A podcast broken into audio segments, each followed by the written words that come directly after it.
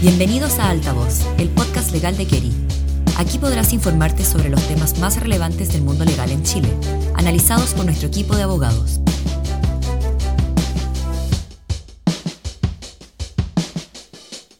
Buenos días a todos. Hoy les habla Vicente Well, asociado al grupo de agroindustria de Keri. Es un gusto estar hoy con ustedes en este podcast para hablar sobre la agroindustria y algunos de los principales desafíos que enfrentará este sector durante el presente año 2022. El capítulo del día de hoy se enmarca en la coyuntura actual que enfrenta nuestro país y que afecta al agro fundamentalmente en dos frentes. Por un lado, la dramática situación que queja a gran parte del territorio nacional derivada del cambio climático a nivel mundial, que en Chile se ha traducido en la última década en sequías que actualmente abarcan más o menos desde la cuarta hasta la octava región, afectando transversalmente a todo el sector agrícola.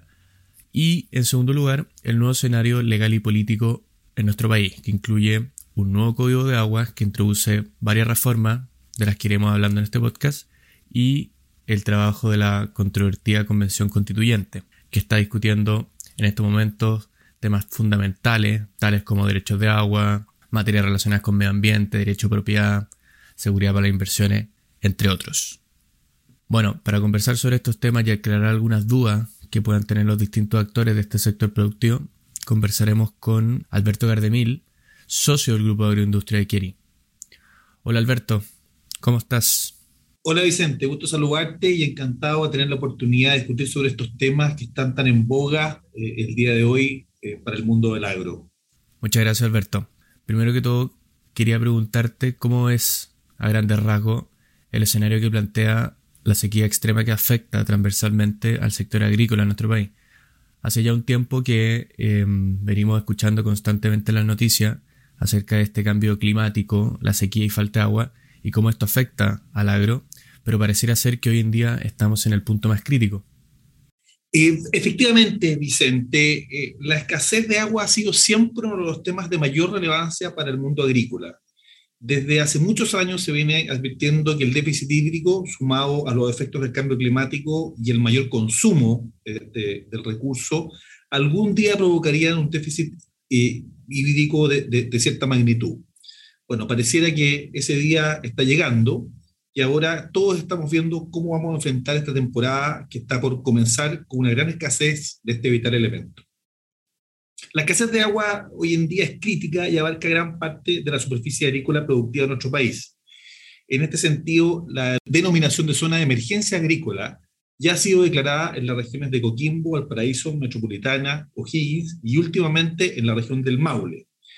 Es más, en base a los datos concretos que existen en las macrozonas norte y central, ya se sostiene desde un punto de vista técnico que la sequía es una situación estructural permanente en Chile, no solamente una situación puntual.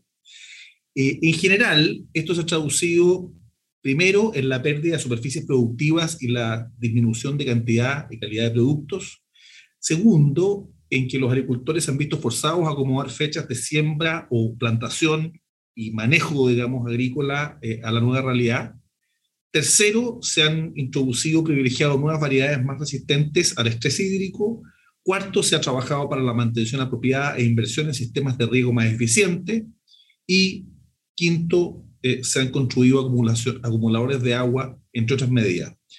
Sin embargo, estas acciones pueden catalogarse como de subsistencia por parte del agro y resulta necesario que exista un apoyo y trabajo en conjunto entre particulares y el Estado para abordar la problemática en su globalidad, por la vía de impulsar embalses, aumentar el uso de tecnología de riego, proyectos de desalinización, eh, proyectos de desarrollo de proyectos de reutilización de agua servida y profundización de estudios de manejo de cuencas y carreteras hídricas. A lo anterior se le suma el nuevo escenario legal y político en Chile. Alberto, hace algunas semanas entró en vigencia la reforma al código. En tu opinión, ¿cuáles son las principales modificaciones que introduce al sistema anterior y qué nuevos principios le inspiran?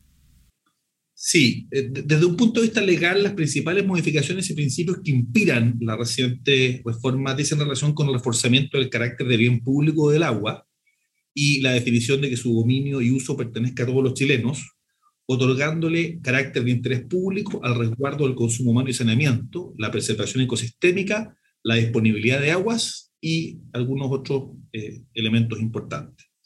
Asimismo, bajo la reforma, los nuevos derechos de aprovechamiento de agua se otorgarán mediante concesiones temporales, que tendrán una duración de 30 años o menos, en caso justificado, renovables solo si se cumple con los requisitos de disponibilidad y sustentabilidad de la fuente de abastecimiento.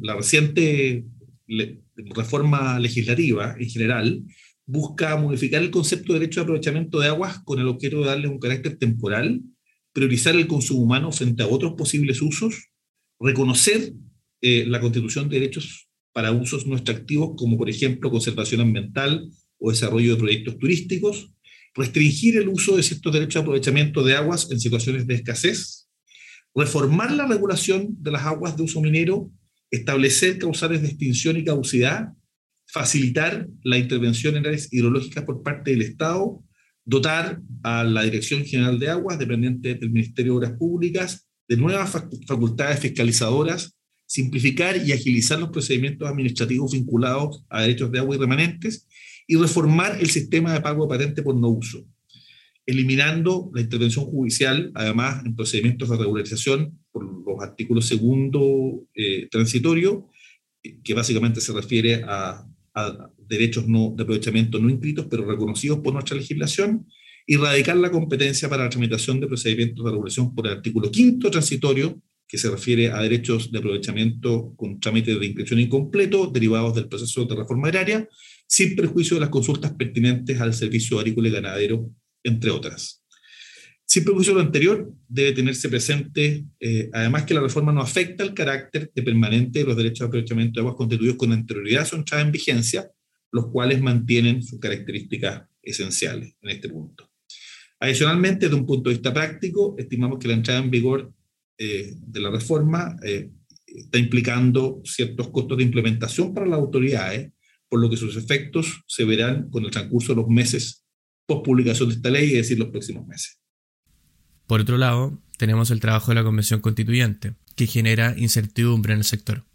¿Cómo ves tú, Alberto, este proceso? Sí, muy interesante la pregunta. La verdad que eh, en este minuto aún no es posible predecir cuáles serán las reglas que la Convención acuerde respecto de la regulación del agua, sin perjuicio que podemos anticipar que eh, algunas reglas sí a considerar eh, respecto a este punto. A grandes rasgos, lo que hemos visto es que la Convención ha centrado su discusión en priorizar el consumo humano y saneamiento de la agua, lo cual ya ha sido reconocido por la reforma al Código, a la que nos referíamos precedentemente. Asimismo, se ha hablado de crear un organismo único nacional denominado Agencia Nacional de las Aguas, con el objeto de unificar la administración sobre las aguas en una sola entidad frente a la competencia sectorial diversificada eh, que existe en la actualidad, que a priori podría ser tanto buena como mala idea, dependiendo de cómo se logre su implementación en la práctica.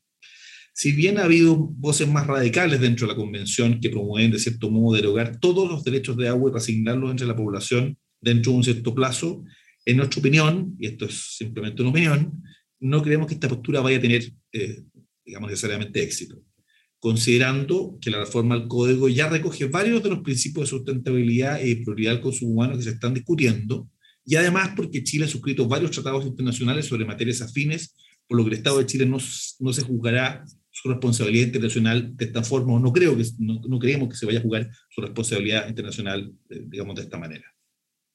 Muchas gracias, Alberto, por tu tiempo y respuesta. Esperamos que esta cápsula haya sido de interés para todos nuestros oyentes. Los dejamos invitados a seguir escuchando nuestro canal Altavoz disponible en Spotify.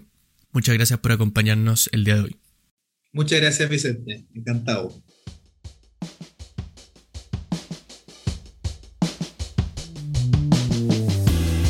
Gracias por escuchar Altavoz, un programa de Kerry creado para mantenerte al día con las novedades más relevantes del mundo legal.